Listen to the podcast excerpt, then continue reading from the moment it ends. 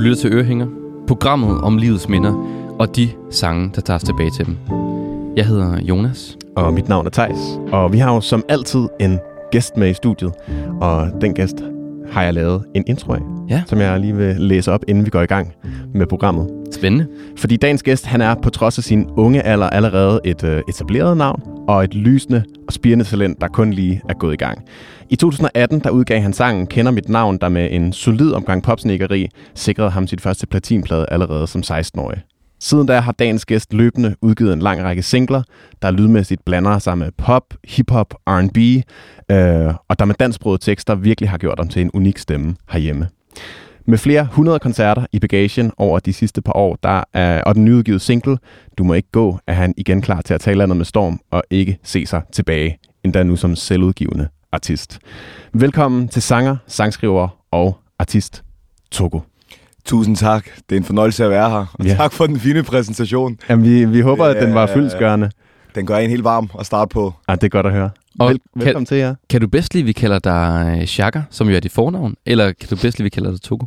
Til at starte med, der var det faktisk sådan, at jeg helst ville kalde Shaka, når jeg ligesom var til ting, der er lidt mere sådan intimt, ligesom nu, hvor man bare er face to face. Men jeg er faktisk blevet så vant til Togo, at jeg næsten synes, det er mærkeligt, øh, når folk kalder mig Shaka. Ja. Togo, det kommer af mit efternavn, så det er også noget, jeg er blevet kaldt tidligere i mit liv. Så Togo foretrækker jeg faktisk. Okay, okay. Ja.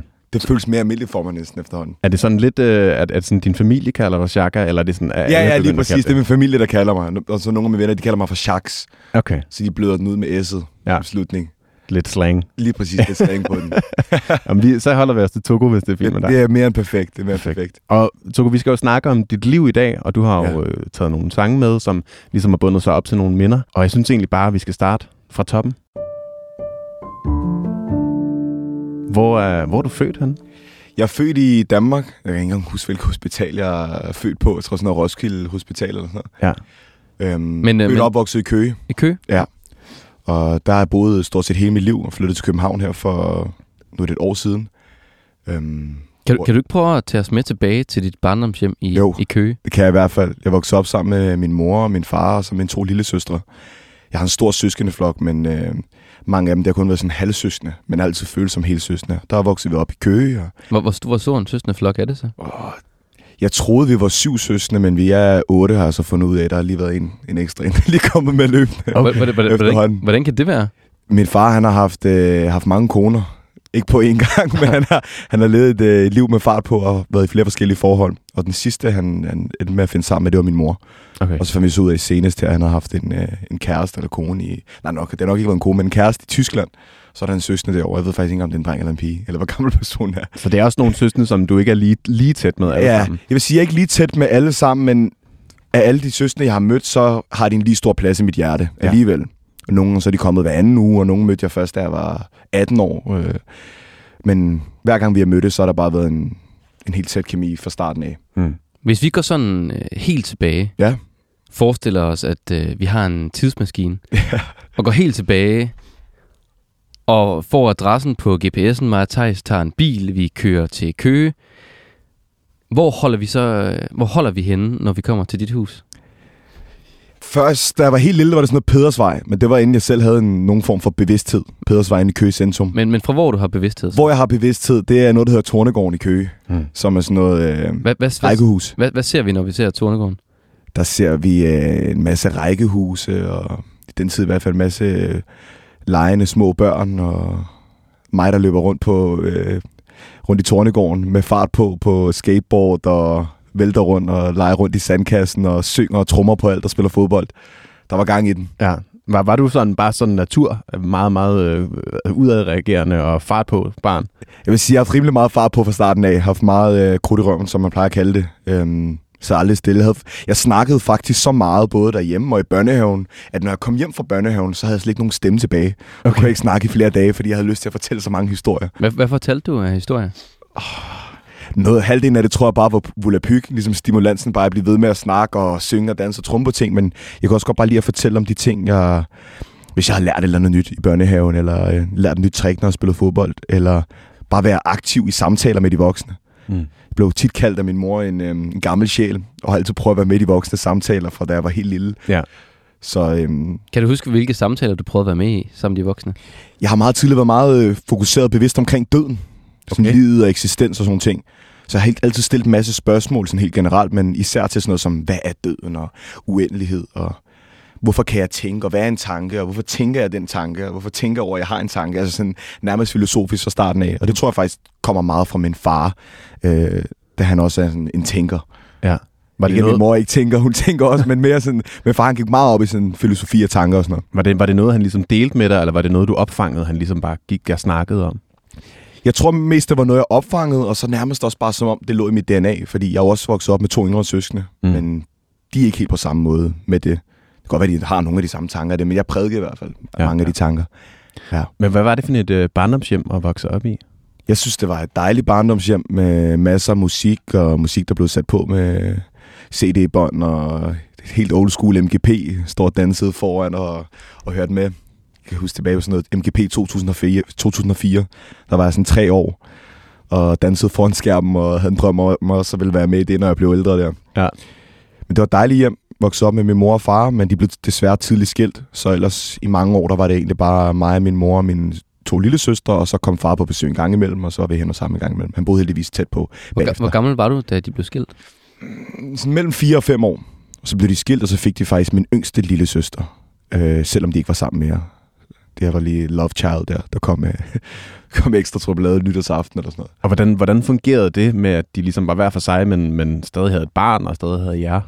Til tider fungerede det rigtig godt. Til andre tider, så var det lidt min mor, der også ligesom var, var manden i hjemmet, og lidt svært for et barn at forholde sig til i den alder, at hvorfor er far her ikke hele tiden, og der var også nogle ting med min, øh, med min far, hvor han ikke altid kunne være til stede og være lige så meget far, som man gerne ville, selvom kærligheden var stor. Øhm, så der var der også en masse spørgsmål omkring, hvorfor er far sådan her nogle gange, og hvorfor er far sådan her andre gange. Så jeg tror også, at ved allerede at stille sig selv de spørgsmål så tidligt, så udvikler hjernen sig også, og man begynder at få noget tidsfordriv med andre ting, om det er fodbold eller Ja. musik. Fandt du ud af sådan efterfølgende, hvorfor din far sådan ikke havde mulighed for at være der lige så meget? Ja, det fandt jeg ud af, da jeg var omkring min, faktisk min teenage-alder, hvor jeg fandt ud af, at han havde øh, lidt tendens til noget fest og farver en, en gang imellem, og lidt for meget spiritus også en, øh, en gang imellem. Og det var ikke sådan på almindelig fasong af at, sådan, at, at drikke og fest hver dag, men lige pludselig, det kunne gå et halvt år, så kom der en periode, hvor der var, var lige gang i den i en, en uge eller to, hvor far ikke var til stede. Så det var sådan lidt, lidt flagtende. Ja. Men altid kæmpe stor kærlighed, og der er måske også nogle gange der, hvor det har været ekstra svært at sådan virkelig føle sig elsket, men så samtidig øhm, ikke kunne forstå, hvorfor øh, en af de personer, man elsker allermest, den skifter og ændrer sit adfærd. Ikke? Ja. Ja. Men øh, hvad hedder det nu? Hvor, hvordan var du så... Det blev hurtigt dybt. ja, nej, men det, og det, vi er glade for, at du har lyst Ja, til at dele. ja. Altså. Selvfølgelig. Hvordan var du så i, i folkeskolen, da du sådan begyndte der? Der kørte energien videre, hoppede og dansede og havde fart på. Øhm, havde en masse venner i, i folkeskolen, men jeg tror også bare den der med, altså, jeg var lidt støjende, jeg havde fart på, og der var masse kreativitet og sådan ting, og så nogle gange var det måske en lidt stor mundfuld for andre, og så blev man nogle gange holdt lidt udenfor. Øhm, Hvor- Hvordan holdt du udenfor? men jeg ved ikke, jeg, jeg føler, at jeg var selv meget åben, også som jeg føler, jeg er åben dagen i dag. Jeg var meget åben som person, og gav rigtig meget ud af mig selv. Og jeg føler meget sådan i både børne- og teenageår, hvis man giver lidt for meget ud af sig selv, så er man ikke altid lige så interessant.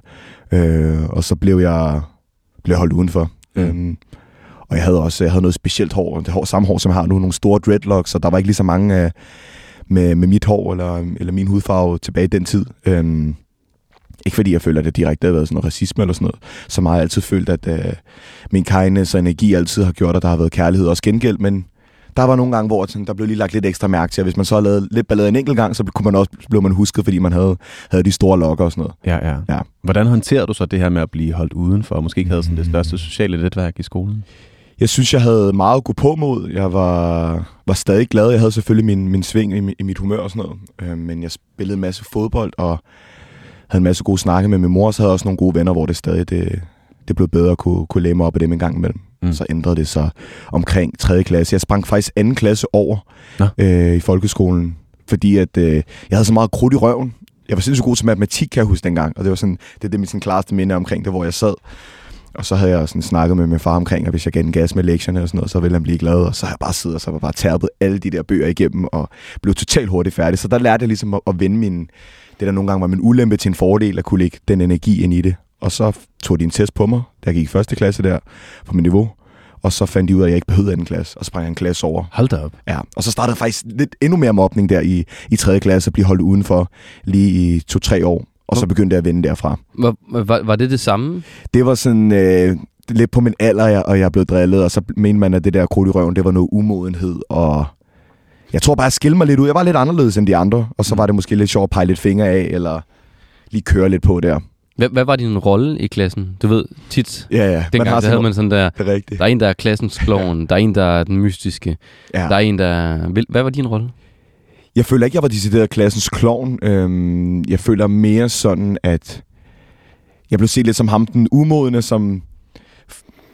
Jeg ved ikke, jeg følte nogle gange- at det sådan var en lille bitte smule jalousi med nogle ting, fordi jeg var hurtigt god til at lære ting og havde far på. Øhm, og så følte jeg lidt, de prøvede at lægge en, en dæmper på mig. Og hver gang der var en mulighed for et eller andet, hvor jeg øh, virkede en lille bitte smule umoden, så blev, var det bare alderen, der blev brugt. Ah, Mm det var sådan noget plat noget, som du er syv år, de her ballonger, der står på parken, man skal være ni år for at bruge dem. Og sådan noget. Det var sådan nogle platte ting, men når man er lille, så føles selv de små ting uh, Ja, ja. virkelig store. Eller når man lavede de der klubber, øhm, sådan nogle hemmelige klubber ude i skoven, hvor man havde sin, øh, sin fælles sted, hvor man mødtes og havde hemmelige klubber og sådan noget. Der, så måtte jeg ikke være med i det og sådan noget.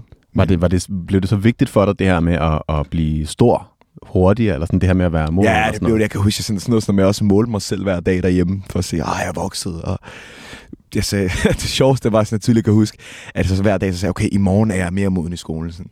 Så er jeg helt så er kølig og moden, og holder styr på mig selv og virker lidt ældre. Og så lige så snart jeg kom i skolen og mærkede folks energi, så blev jeg bare glad igen. Mm. Og så kom energien tilbage, hoppede og dansede. Og lærerne synes, det var fedt, når man havde sådan noget som musik og gymnastik, øh, men øh, i de andre fag, hvor man skulle være lidt mere faglig og lidt mere rolig, Ja. så, øh, så var det lidt mere belastende, ikke?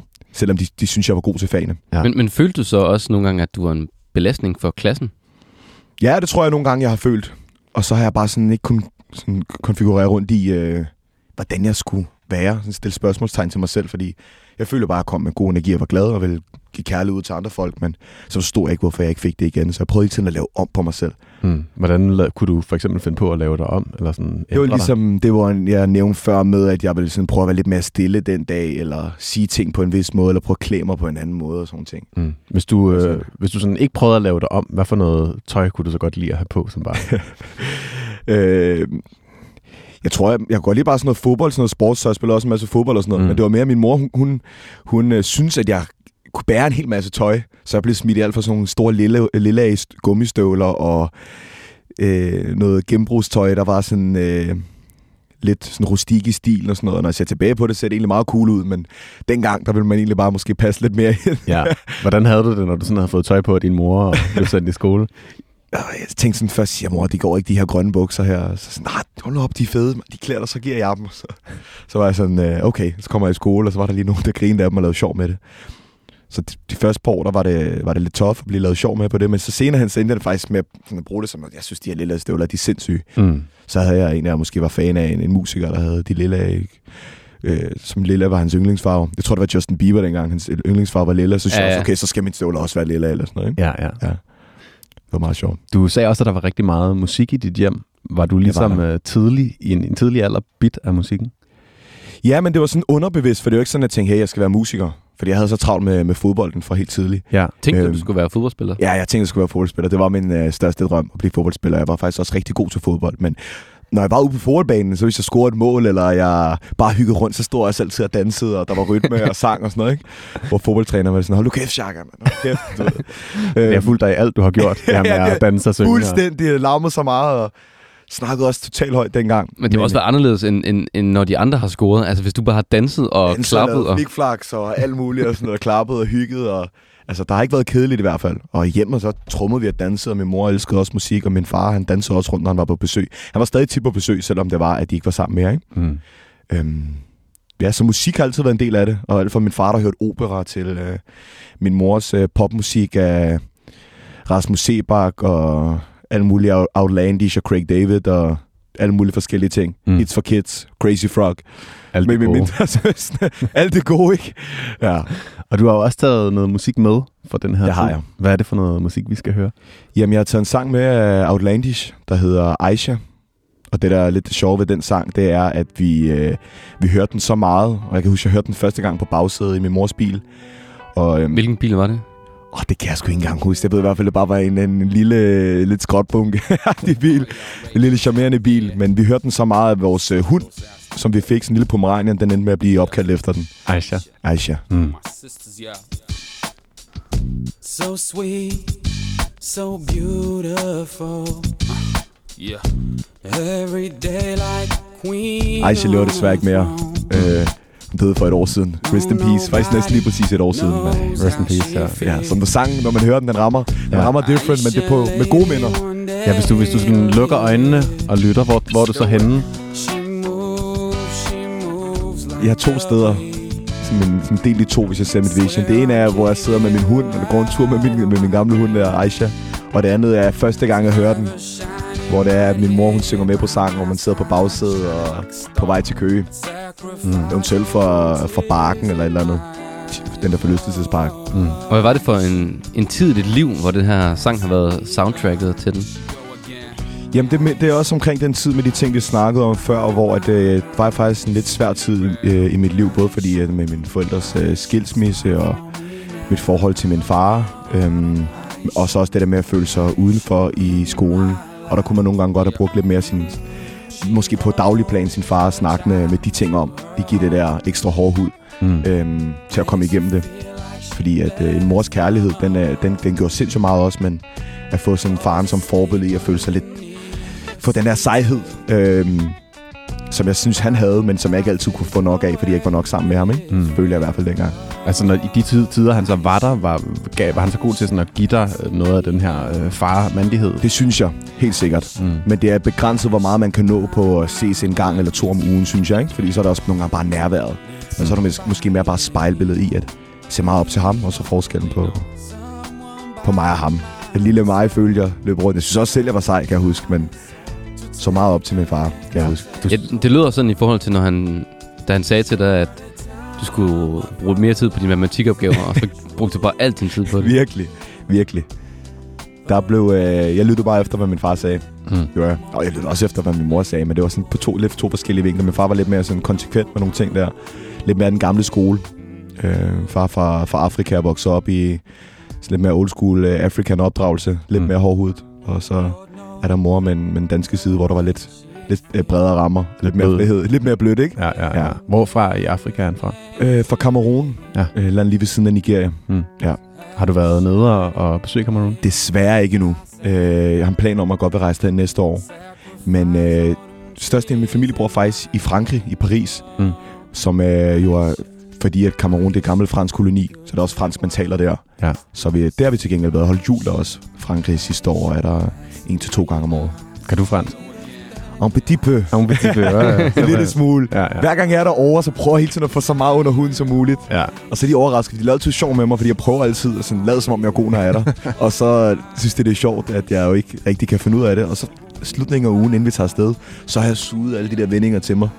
Og så ender jeg med at kunne en lille smule. Ja. Så jeg tror, vel, hvis jeg boede der en måned eller to, så ville den være der. Ja, det, Det er planen. Det, det er jo en start at kunne sige en lille smule i hvert fald. Ja, det kan også sige lidt mere end det. Men øh, Og Togo, hvordan... Nu skal vi jo videre til din ungdom. mm, Hvordan ændrede du dig, da du kom i dine teenageår? jeg føler, at fodbolden hjalp mig rigtig meget. Øh, til at starte med, så var jeg ikke super god til fodbold. Men jeg, jeg kan huske, at jeg var hurtig, og jeg var stærk, men jeg var ikke så god til det tekniske. Så blev jeg lige pludselig bedre og bedre til fodbold, og fik succes med det. Fik blod på tanden, blev rigtig god. Hvordan, og, hvordan, hvordan var der på det her fodboldhold? mm, der var meget konkurrence. Jeg kan huske, jeg spillede i en fodboldklub, der hedder Følge, hvor der var sådan seks hold. Vi var sådan den største ungdomsårgang i landet. Og der var der også meget konkurrence. Der følte jeg mig også ud for til at starte med.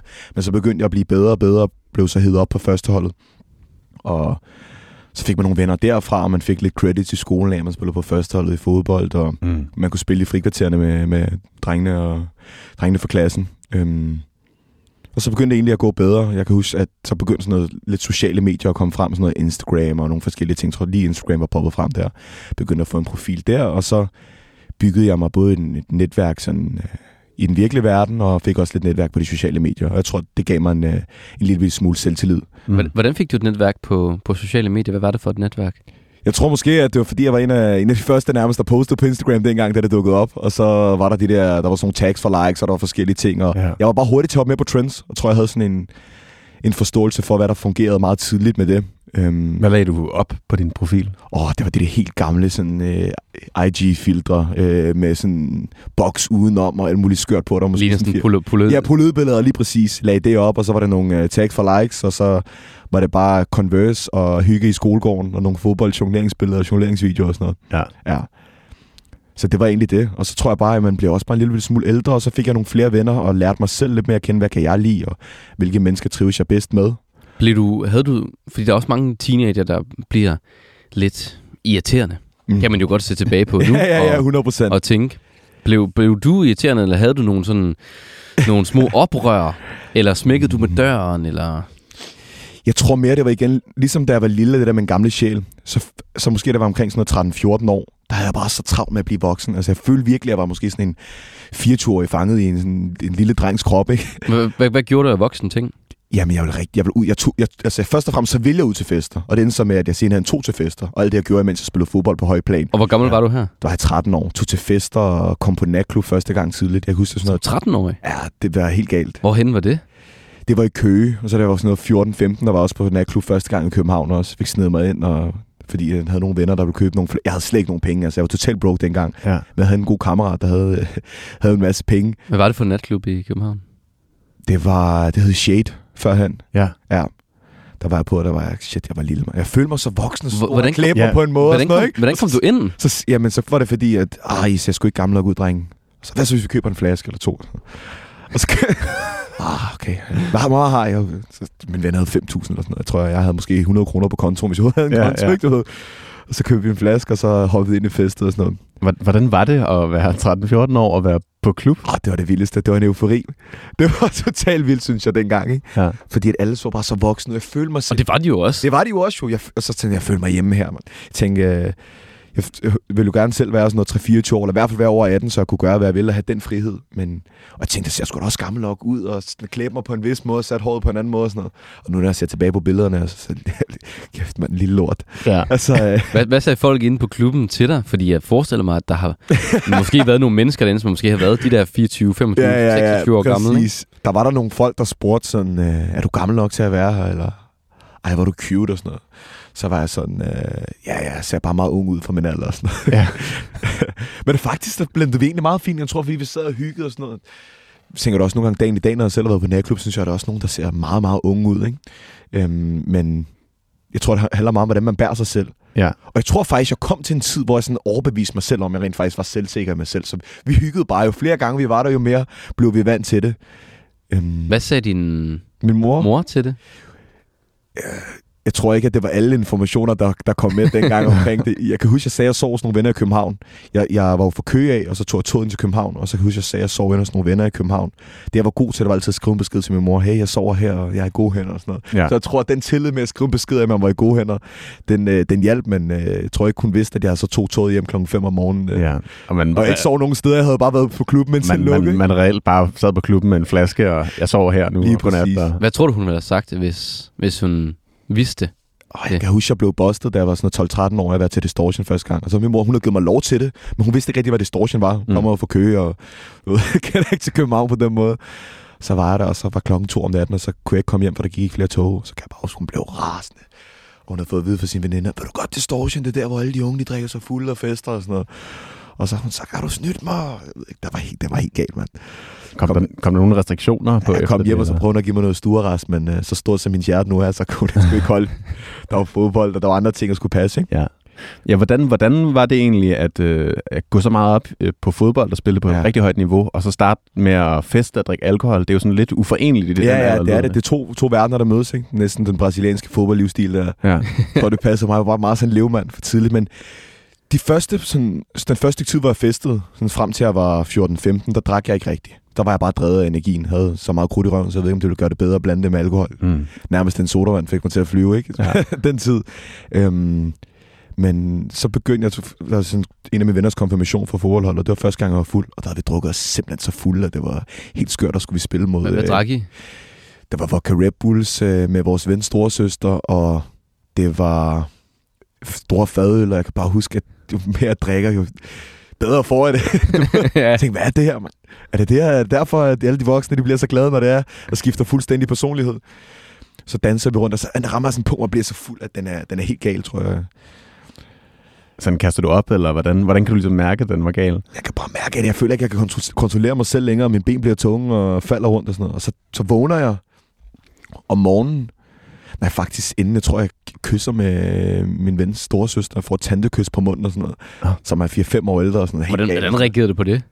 Nå, men ja, det var mig selv, der også lagde op til det. det var min, jeg tror, det var min ven, der wingman var nærmest og sådan noget, fordi vi alle sammen var så fulde, og den var helt gal, ikke? Ja, shit, mand. Og så falder vi i søvn der om, øh, om sent om natten, og så skulle vi spille kamp mod Farum, som var FC Nordsjælland, som var det bedste hold i Danmark i vores række.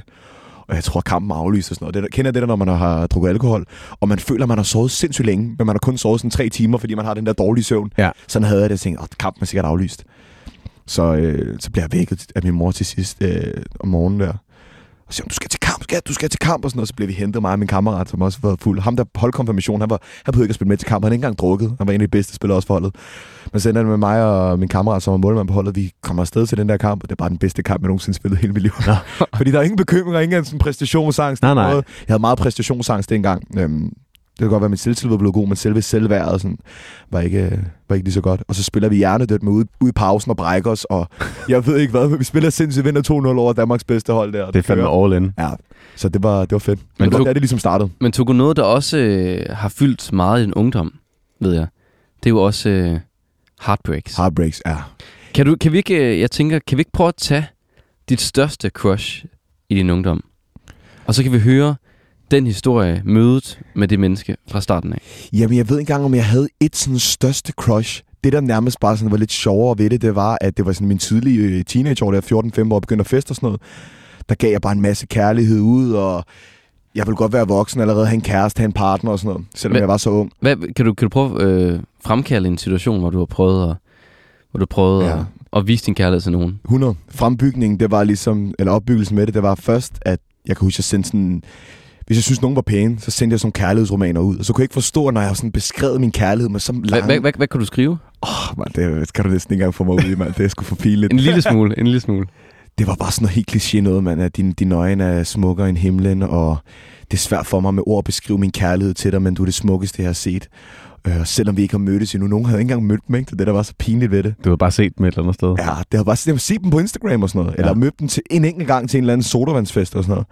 Og så kom de her kærlighedsromaner, og så var det bare afvisninger. Det var altid ældre piger. Så jeg var måske 14, og så var det sådan noget 18 år og sådan noget. Hvad, hvad, hvad kunne de skrive tilbage som svar? Nå, hvor er du sød, og tre af de der, den der gang man kunne lave de der hjerter, hvor det var med den der hejmund, og så et tretal, ikke? Ja. Inden uh, emojis kom, og så sådan masser af dem, og ej, hvor du sød, og sådan noget. Du vil altid være en god ven for mig, og du ved, du, altså, Hvordan- det var sådan, uh, Hvordan reagerede du på det, når du fik sådan en friendzone tilbage i hovedet? jeg tænkte, fuck, man. Jeg kan bare huske, jeg tænkte, nej, nej. Og så troede jeg med, jo flere beskeder jeg skrev, jo mere kærlighed jeg gav. Så du sendte flere til dem Ja, ja, så sendte jeg flere, man. Så tænkte jeg, jo mere det her, jeg giver, jo, øh, jo mere forstår de, Ja. at jeg kan lide dem. Og, men det gjorde bare den modsatte effekt. Det blev bare værre og værre. Og så, ja, så skete der bare det, at det var, at, at jeg stadig havde den opfattelse, og så blev jeg, så, så brændte jeg lidt mine eller på det, men så blev jeg vild med nogen, og så følte jeg, at de var en lille smule vild, vild med mig, og så selvom jeg holdt lidt inde på, ligesom at give så meget af den der kærlighed, så kom det helt ud igen. Mm. Øhm, Og så, så var det kærlighedsromaner igen. så var det, jamen, det var også bare kærlighedsromaner mund til mund, og det var sådan hele tiden med at få den der bekræftelse fra andre. Ja. Øhm, jeg ved ikke, om det kommer af nogle af de tidlige barndomsår, man ikke har, sådan, ligesom det der med min far, at, at der ikke altid har været, der har været bekræftelse med ord og sådan noget, men der har ikke været nærværet lige så meget, ikke? Så det var bare gang på gang, som måske var sådan forelsket tre gange rigtig, rigtig meget i dit ungdomsår, og alle tre gange, så når jeg gav for meget ud af mig selv, så lige pludselig så huggede de op med en af mine venner, eller Mm. At man har aftalt, at man skulle nærmest blive kærester, eller det ene og det andet og sådan noget. Og så, så når man giver sig selv fuldt ud og gav sig selv meget, som jeg gjorde, så blev den flippet fuldstændig. Og mange af dem kan huske, at, at dem, hvor der var sket med, så var de forelskede i mig til at starte med. Og så gav jeg så meget af mig selv, at de blev ligeglade med mig. Ikke? Og i den alder kan det jo være for nogen, altså der opleves det jo tit og ofte ja. Som måske det hårdeste i Virkelig. hele verden. Kan du ikke lige prøve at sætte Virkelig. nogle ord på, hvordan du oplevede de her brud? Jeg kan bare huske, at det var bare som om, at der var nogen, der havde taget en, øh, en, en eller anden revolver eller et eller andet, og så bare skudt hjertet ud på mig. Ikke? Føle, at verden den var kold, og folk de var hjerteløse. Og øhm, jeg tror også, det endte med, at jeg, jeg så selv øh, senere i mine øh, teenageår blev, øh, blev endnu mere kold. Mm. Øhm, Hvordan blev du mere kold? Jamen, det var fordi, at, fordi at jeg følte så mange følelser, imens at jeg var vild med nogen. Og når jeg så blev afvist, så blev jeg endnu mere vild med dem for at få bekræftelsen. Øhm, så gjorde det, at det også var de typer, jeg gik efter, som ikke var interesseret i mig. Mm. Og da jeg så var blevet såret tilpas nok gange, jeg tror, jeg havde søgt en gang, hvor det var, at jeg blev såret så meget, at jeg lå på mit værelse sådan og græd ud i... Ja, det er også uh, tough meget ærligt at sidde og sige her, men jeg var young også jo. Og der er ikke noget galt i at græde selvfølgelig, men jeg kan huske, at jeg græd i to-tre timer ud straight, fordi jeg var så ked af det. Og så var det som om, jeg havde grædt det der ud, og hørt uh, Heartless med Kanye West. Så jeg hørte den sang på repeat, og græd det her ud og gennemlevede minderne, og var så frustreret over det. Så var det sådan efter de to-tre timer, så var det sådan, så var det bare koldt ind i mig. Så sådan her, så havde jeg mistet alt for personen. Mm. Øh, og efter den dag, jeg tror, da, da, da, det var, da den dag det var sket, så besluttede jeg mig for, at jeg aldrig nogensinde ville sådan åbne mig op og give så meget kærlighed til nogen. Oh, Øh, og det er jo så meget sådan, ligesom når man har drukket og drukket for meget, så jeg vil aldrig, give kær- jeg vil aldrig øh, drikke igen, ikke? Og så var det sådan med kærlighed, jeg vil aldrig give kærlighed ud til, til nogen igen. men jeg tænker også, det her nummer Fordi passer var- også godt, fordi at Kanye på det her tidspunkt er jo også meget kold Ja, og hård, især på den her plade. Og meget sorg også. ja, Ja, og meget sorg, ikke? ja. virkelig. Var det, var det øh, Kanye en person, du så meget op til på det her tidspunkt også? Det var det helt klart. Jeg kan huske, der var sådan en... Der var den der Kanye-dokumentar, der er ude nu, men der var også en tidligere tilbage i sådan noget MTV-tiderne, hvor han sidder med sådan en rød bandana og fortæller om hans liv og sådan noget. Jeg kan bare huske første gang, jeg hører den her sang og ser den der video, hvor den er sådan animeret og sådan noget. Jeg synes bare, det er rent visuelt sammen med teksten og den måde autotune er lavet på og det hele. Det gav mig bare totalt den følelse af, hvordan jeg synes, verden så ud der. Og musik forstærker jo ens følelser. Mm. Så det hjalp mig ligesom at komme ind i det, dykke ind i det, og så var sådan, at nu er det nok. Nu er der ikke nogen, der skal kunne sove mig på den måde. For i dag, så, så er det mig, der bliver heartless. Mm. Førhen har det været, været folk, der har været heartless. Nogle piger, der har været kolde mod mig, og nu er det, nu er, jeg, nu er det mit hjerte, der er blevet koldt. Og ændrede du dig så? Ja, det her- jeg ændrer mig. Og det, det, der så skete, det var, at jeg... Til at starte med ændrede jeg mig bevidst, og havde ikke lyst til at give kærlighed ud, og blive sådan mere tilbageholdende, og sådan lidt mere kostbar, spille smart og sådan noget. Og så så jeg også, at der var flere, der var interesseret, fordi at det blev lidt, med, lidt mystik i, at ikke at give så meget kærlighed ud, at, at, at folk ligesom selv skulle grave sig ind til en. Øhm, og så senere hen, da jeg godt, måske jeg var sådan noget 16-17 år, og godt ville give kærlighed ud, der var det sindssygt svært for mig at gøre det. Fordi at jeg blev interesseret i nogen, og lige så snart jeg så fik den bekræftelse tilbage, så gjorde jeg det, der skete mod mig dengang. Det blev ligesom en, en spejlvending af det, ikke? Mm. Så var jeg, så jeg med folk øh, to-tre gange, og så kottede jeg det af. Og jeg ville sindssygt godt blive ved med at føle noget omkring dem, men, men øh, jeg endte sgu selv med at lave et par ghost eller, eller 100 Og dengang. hvor, hvor, hvorfor tror du, at, at altså, tror du, det er på grund af, at det, der skete af din ungdom, at du tænkte sådan, at, at det kan ikke hjælpe noget at give noget kærlighed til nogen? Ja, men jeg tror bare, at mit følelsesregister blev påvirket på den måde af, at hvis jeg fik mit øje på eller andet, jeg synes var interessant, vi fik en kemi, vi blev vilde med hinanden, og når de så blev tilpas vilde med mig, så det, jeg havde lært i mine unge år, mens mit følelsesregister var helt åbent, det var, at når jeg troede jo, at de var virkelig vilde med mig dengang, da jeg var yngre, og så gav de mig bare en stopklods, så Mm. tror jeg, det samme kom ind i mit DNA, så var jeg sådan, Så du har været bange for, at, de, at du så skulle give igen, lige de præcis. skulle finde sammen, og så skulle de forlade dig? Lige præcis. Og så også bare det der med, at så, så stoppede det med dem, inden de stoppede det med mig. Så jeg følte det var, fordi jeg ikke var interesseret i dem længere. Men måske var det også bare min underbevidsthed, der shottede følelserne ned, Ja. inden det var. Øh, og så Sådan- gik jeg også bare efter nogle forkerte typer dengang. Og så var det først, da jeg var, da jeg var 17, der mødte jeg min, øh, min nuværende kæreste. Og så, så ændrede det sig fra, hvad jeg troede var kærlighed dengang, til at hvad faktisk rigtig ubetinget kærlighed er. Mm. Og det var den ubetingede kærlighed, jeg havde som et inner child, øh, eller som barn, da jeg var lille. Og det lærte min, øh, min nuværende kæreste mig, som jeg stadig er sammen med dagen i dag. Øhm, Hvad, hvad er det for en ubetinget kærlighed? Men det er, at kærlighed ikke skal være på bekostning af at afvise hinanden. At ligesom gnisten ikke skal komme af, at, at når nogen vender en ryggen, så vil du chase dem for at få dem tilbage og få den bekræftelse. Men er, at man ikke selv er bange for at have sin parader nede og være ærlig omkring sin kærlighed og sine følelser. Mm. Jeg husker, det var svært lige til at starte med, fordi jeg havde ikke haft en kæreste før. Øhm, og jeg var sindssygt vild med, øh, med hende her, min kæreste, som, øh, som hedder Ina. Øhm, prøvede at score hende i lang tid og sådan noget. Og så da jeg så endelig fik fat på hende, så gik der ikke så lang tid, så kunne jeg mærke de der tilbagevendende følelser af, okay, nu er det nu, jeg skal begynde at skubbe det væk. Mm.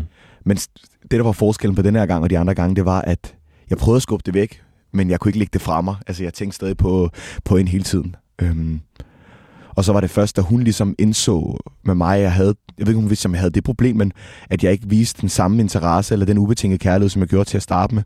Så var hun sådan øh, meget moden i det at sige, at, at hvis hun ikke selv føler, hun får det igen, som hun giver, og hun kan mærke, at jeg ikke er klar på det, så, så skal vi ikke køre videre. Og så var det sådan en total øjenåbner for mig, okay, Mm. wow, øh, jeg føler virkelig, virkelig meget øh, omkring hende, og jeg er ikke klar til at miste det her. Ja. Så blev vi kærester efter det, og det var den bedste beslutning. Og så har det bare været sundt forhold hele vejen igennem.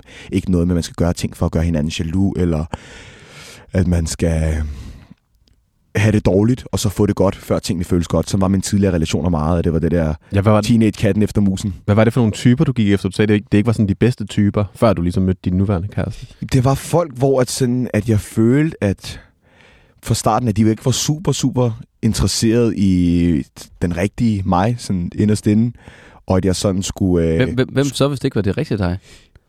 Ja, mere de ting, jeg sådan påduttede mig, min energi, og prøvede at være kølig, og det var hele tiden, når jeg ikke gav dem selv nogen interesse, så var de interesseret i mig. Hvor min kæreste nu elsker mig for min sjove side, min fjollede side, min skøre side, min kedelige side, alt sammen. Den der unge folkeskole Ja, ja, Ja. lige præcis. Hun øh, elsker energien, og kan da også godt få den til at blive rolig også. Ikke? Hvor at det var som om, at det var hele tiden, at jeg gik en character med mine tidligere relationer og små, små forhold der, at det var først der, jeg følte, de kunne lide mig. Ikke? Så jeg skulle hele tiden være tænke over det, jeg gjorde. Ikke? Mm. Øhm, og hun er ikke bange for selv at åbne op omkring sine følelser, eller var det til at starte med med mig overhovedet, min, min nuværende kæreste. Øh, fordi at så vil hun hellere ende ud med så at blive såret, fordi hun vil det mindste have sig selv med at være ægte omkring sine følelser. Mm. Så nu er jeg kommet tilbage til, til den, jeg var dengang. Og det er dejligt at vende tilbage til, hvem man oprigtigt er som menneske, synes jeg. Og jeg, Ja, det var en kold verden. jeg tænker, det er en god anledning til at gå over i det tredje minde, som jo er dit voksenliv. ja. Og hvordan, altså, hvornår blev du voksen? Oh, For nu snakker vi Ja. om, at i, i, i ungdom, da du var 13, der så du dig selv som 24 år Ja. nærmest inde i hovedet. ja. Men hvornår blev du så rigtig voksen, synes du? Det er meget tættere op af, at der, hvor jeg var 17 år, øh, det har så været en længere proces, men da jeg var 17 år, øh, 2019, 15. september blev jeg kærester med min kæreste, og øh, den 1. oktober, ugen inden min 18-års fødselsdag, der går min far desværre bort, pludselig af hjertestop. Øhm, mm. Og der, var- det var totalt en, jeg ved ikke om mavepuster, det er ord nok til at beskrive den følelse overhovedet, men det var totalt en, en, en livsændrende situation for mig og resten af familien. Hvordan, hvordan fik du det at vide, hvis jeg må spørge om Ja, det må du gerne. Det var politiet, der kom om natten og bankede på. Øh, og der har været noget episode med, at han ikke har haft det så godt lige dagene op til og sådan noget. Men det har været sket flere gange også, når der har været nogle af de der drukture og sådan noget førhen. Mm. Og Den her gang, så var det bare, der har været lidt problemer og sådan noget, så klokken 3 om natten, så er det politiet, der banker. Og Aisha, så tidligere i historien, vores hund, gør, og der er nogle lommelygter, der lyser ind, og få sådan en, en at politiet banker på klokken 3 om natten. Ikke fordi jeg har lavet ballade den her gang, men der har været noget andet med min far tidligere, så, så vidste man nærmest godt, hvad klokken er slået Mm. kan jeg bare huske de sekunder op til, at man åbner døren. At vide, at det, altså have i det hoved, det her det er sket, men inden at få det at vide, det var det vildeste, jeg nogensinde oplevede, og så, når det så sker, ikke?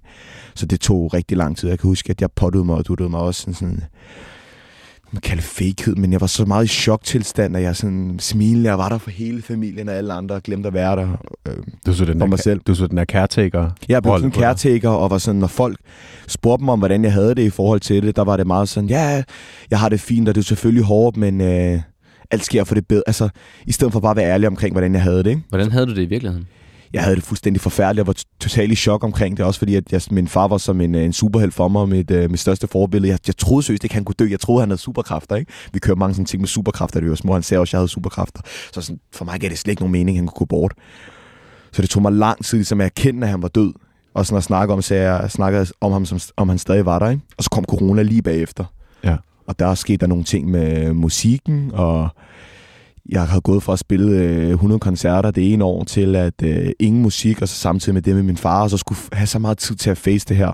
Hvordan, hvordan facede du det her? Hvordan havde du det under corona, når der ikke, altså, Ja. der ikke, du ikke kunne komme ud og underholde dig selv, og var nødt til at deal med de her følelser? Ja. Min kæreste var en øh, kæmpe stor hjælp. Altså, hun var der hele vejen igennem det med mig øh, og sin familie, og selvfølgelig også min egen familie, men især min kæreste igennem alt fra begravelse til være sammen under corona og gode snakke og få den der ubetingede kærlighed, som jeg nævnte tidligere også. Øhm, og så måtte jeg også bare face det. Man skal igennem det. Ligesom mm. en, øh, en sommerfugl, når den er en larve, og for at den kan blive en sommerfugl, så skal den selv kravle ud igennem det, så man skal også face de her ting selv.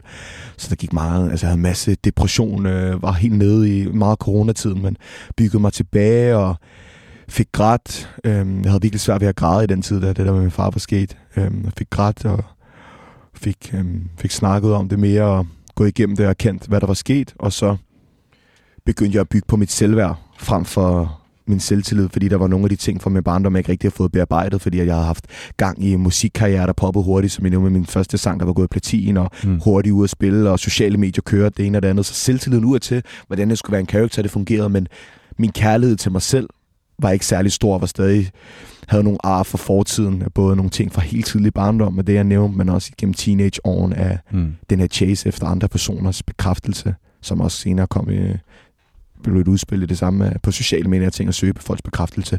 Så er det det der, men nu, når jeg poster noget, når jeg gør noget, når jeg laver noget musik, så skal det være fordi, at jeg selv gerne vil have det ud, men ikke fordi, jeg vil have det ud for, at folk skal synes, det er fedt. Så når jeg udgiver en sang, så er det fordi, at selv hvis den fik fem streams, så skal det være, jeg skal synes, det er det fedeste i verden. Mm. Det skal ikke være, åh, det her det er et godt billede på Instagram, fordi det får det her antal likes.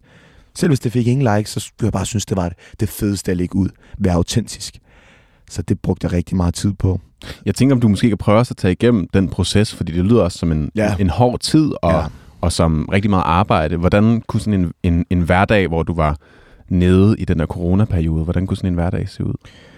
Øhm, stå op, havde ondt i hovedet fra starten af morgenen af, følte mig drænet for energi. Den gnist og de superkræfter, jeg følte, jeg havde, det var som om alt sammen det forsvandt efter min far gik bort, så jeg var helt drænet og fik det okay lidt i løbet af dagen, men så var det egentlig bare som om dagene gik i ring, og jeg ikke rigtig følte, at jeg, jeg duede til noget. Mm. Øhm, og var hele tiden i venteposition for, hvornår landet åbner op igen, så jeg kom ud og spille og gøre det, som jeg følte, jeg var god til. Hvad, hvad, hvor boede du hen i den her periode? Der boede jeg meget hos min kæreste, øh, hendes familie i Helsingør, og ellers så var vi hos mig i Køge hos min mor. Ja, og jeg havde rigtig meget dødsangst og sådan noget også i den periode. Øhm, Hvor- hvor- Hvordan dødsangst? Jamen, jeg havde mange tanker omkring, hvad sker der, når man dør, og bange for at miste folk omkring mig. Nu var jeg også lige havde mistet min, øh, min far, og øhm, uendelighed, abstrakte tanker. Jeg prøvede hele tiden at kontrollere alle de ting, som man ikke kan kontrollere. Mm. Øhm, og det gjorde bare, at man er et loop fuldstændig. Hvad, hvad gjorde du sådan i din hverdag for at prøve at kontrollere det? Jeg prøvede seriøst bare at knække, hvad sker der, når man dør? Altså, det var sådan så langt ude, som sådan, jeg lavede sådan matematiske øh, beregninger på, hvad sker der inden man bliver skabt og eksistens, og hvad sker der efter, og loopholes af det, og relativitetsteorier, og sådan alle mulige skøre ting, hvor det var sådan, jo, hvad gør det her for min nuværende livssituation? Jeg, Ja. så, jeg så også, du havde et kors tatoveret på en af dine fingre. Ja, det har jeg. Gud hjalp mig også øh, rigtig meget til at komme, øh, komme videre. Ja. eller ikke komme videre, men til at, til at styrke mig selv. For mig er det, jeg tror på, der er jeg, jeg, for mig er jeg lidt ligeglad, om det er princippet af det kors, jeg har, eller om man kalder det islam, eller man kalder det at være buddhist, eller universet, spiritualitet. Jeg tror bare på, at der er noget, der er større end os, og nogle ting, vi ikke kan kontrollere. Mm. Og lige så snart jeg selv sådan virkelig gik ind i det, og troede på det ordentligt, så, så var der som om, at der var noget, der jeg slap fra mig. Lære forskellen på de ting, som jeg kan kontrollere og gøre noget ved, og de ting, som jeg bliver nødt til at bare acceptere. Så det hjalp mig rigtig meget, da jeg ikke prøvede at løse alle de ting, man, man, ikke, man ikke kan gøre noget ved. Og det- acceptere at bare være i et i sig selv. Var den der spiritualitet også noget, der sådan åbenbarede sig for dig i den her periode? Eller?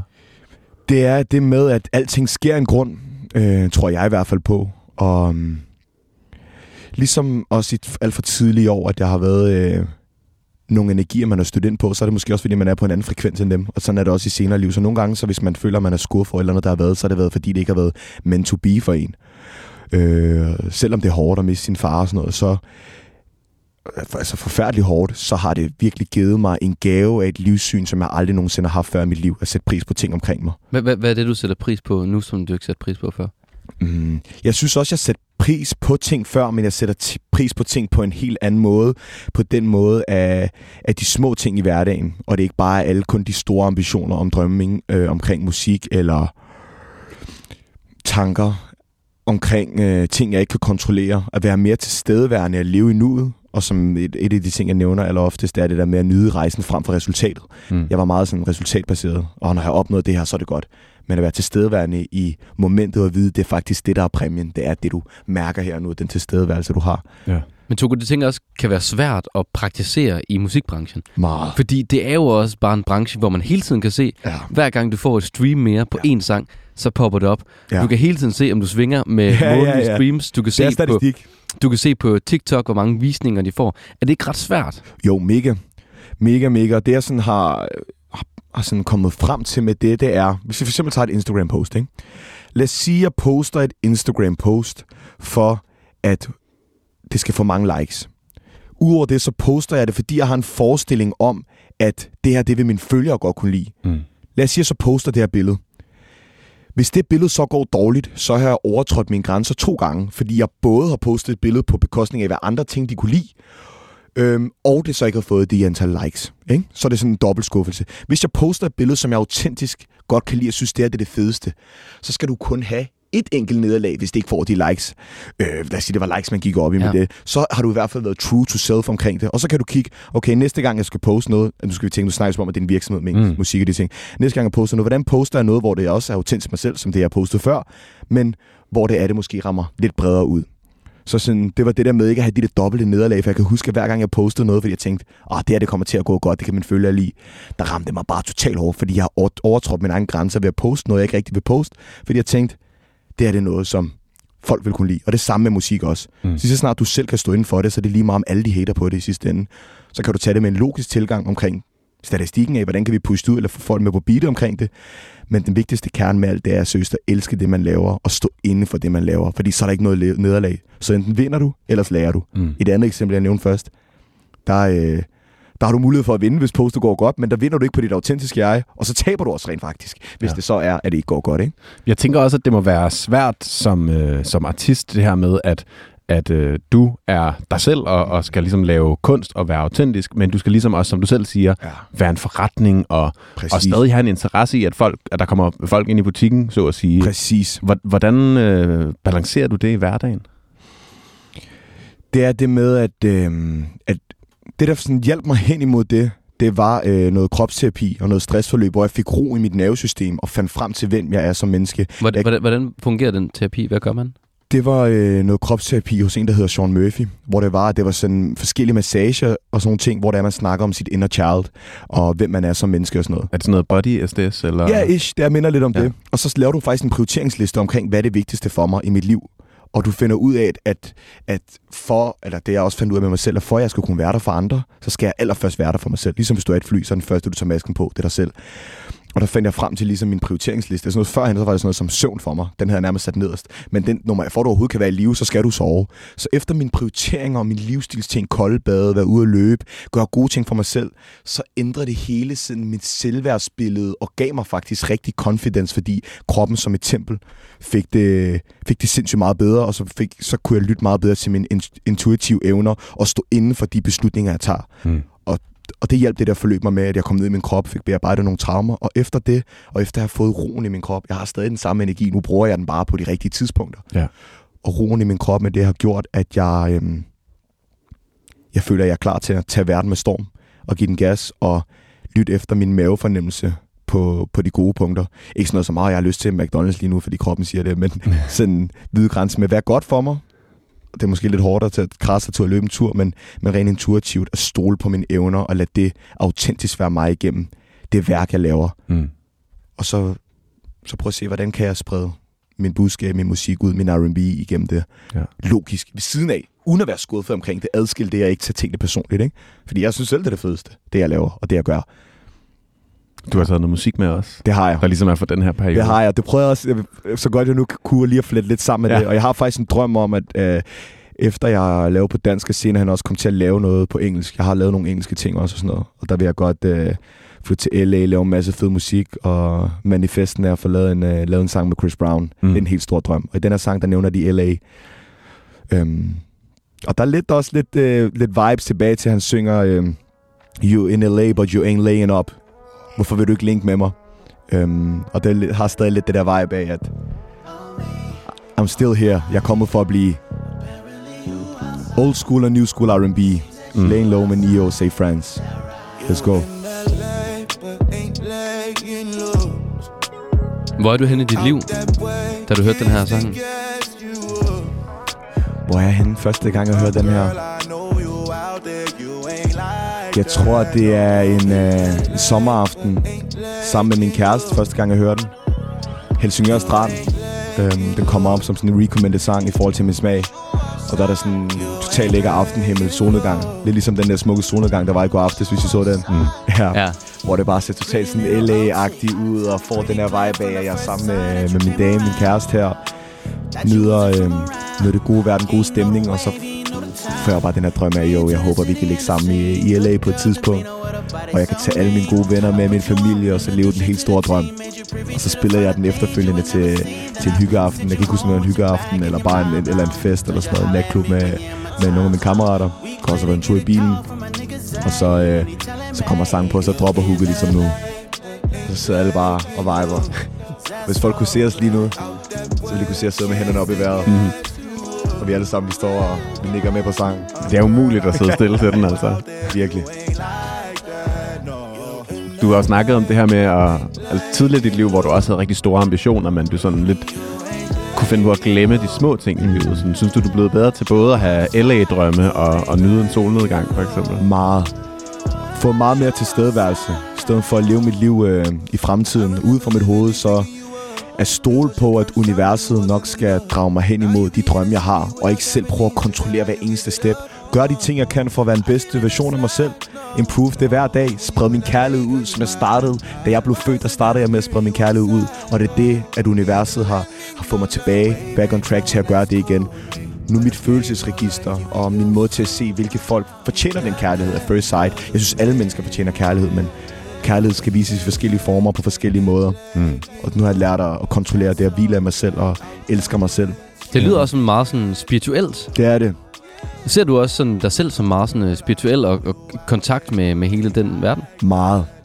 Jeg føler, øh, jeg føler mig virkelig spirituel, og føler mig også som, og det føler jeg ikke kun af mig selv, der kan gøre det. Jeg føler lige så snart folk selv får den bevidsthed omkring det, så kan, ja, bliver man som en magnet. Går også meget op i sådan noget law of attraction og forskellige ting. Og de ting, jeg sætter mit sind for, det er at fodre mit sind med hver dag. Det er at fodre min krop med, om det er ting, jeg spiser, eller gode vaner. Det er også det, der kommer til at, øhm, at påvirke mit liv i en positiv retning. Togo, her til sidst, øhm, hvis du tog en tidsmaskine tilbage til, til Togo som 5-6 år, og ligesom kunne sige en ting til dig selv, Ja. hvad, vil, hvad vil du så sige? så vil jeg sige, øh, Sharks, min ven, du har den. Du knækkede koden, før du selv vidste. Du spred kærlighed. Bliv ved med det. Vær dig selv. Og øh, stol på processen. Nyd rejsen frem for resultatet. Vil du, vil, du, vil du forberede ham på nogle af de ting, der også kommer til at ske, som bliver hårde? Nej, jeg vil faktisk ikke forberede ham på det. Fordi at de ting har også været med til at gøre mig til den, jeg er dagen i dag. Jeg tror på, at kontraster det er det, der skaber de, sådan, de klareste billeder øh, her i livet. Jeg vil ikke have vidst, hvad der var det ene og det andet, hvis jeg ikke havde været det igennem. Det er det, der gør, at mit følelsesregister har udviklet sig. Der var på et tidspunkt, at det var lidt sat en dæmper på, fordi jeg havde følt så meget, at jeg ikke kunne føle noget, men nu er det det, jeg gør. Jeg føler, at jeg har fået det fulde register, efter det er blevet sundt og blevet helet igen. Og det samme, at de hårde stunder med, med de store spørgsmål, har også gjort, at min hjerne måtte udvikle sig. Så jeg føler, at alt sammen har været med til at gøre mig til den, jeg er i dag. Og et, hver eneste moment vil jeg ikke lave om på. Det lyder fandme skønt. Enten vinder man, ellers lærer man. Mm. Og nu føler jeg... Jeg synes stadig, livet er hårdt dagen i dag. Livet er hårdt, man skal bare vælge sin hårdt. Lad det være en hård grind, hvor du nyder det imens. Ligesom en god træning. Så op og træner. Enten brok dig over det, mens du er deroppe, eller faktisk nyde det, tænke, jeg gør noget godt for mig selv. Og så bliver det et helt andet perspektiv. Ja, sådan at kunne høste frugten efter. Lige præcis. Livet er hårdt, men vælg din hårdt. Vil det være hårdt, fordi du har ondt af dig selv, eller hårdt, fordi du gør noget godt for dig selv, der gavner dig, som du siger, høster fru- frugten bagefter. Mm. Det synes jeg er et smukt punktum på en eller anden måde. Det synes jeg også, det er. Togo Shaka, tusind tak, fordi du havde lyst til at dele så meget ud af dit liv. Det har været en kæmpe fornøjelse. Tak fordi I vil have mig. Husk at sprede kærlighed derude. Big love for Togo. Smukt. Hey. Mit navn det er Jonas Forlager, Og mit navn er Thijs Sako. og tusind tak, fordi du lyttede til ugens afsnit af Ørehænger. Hvis du vil høre mere af Ørehænger, så kan du finde vores andre programmer, der hvor du finder dine podcasts, eller inde i 24 app.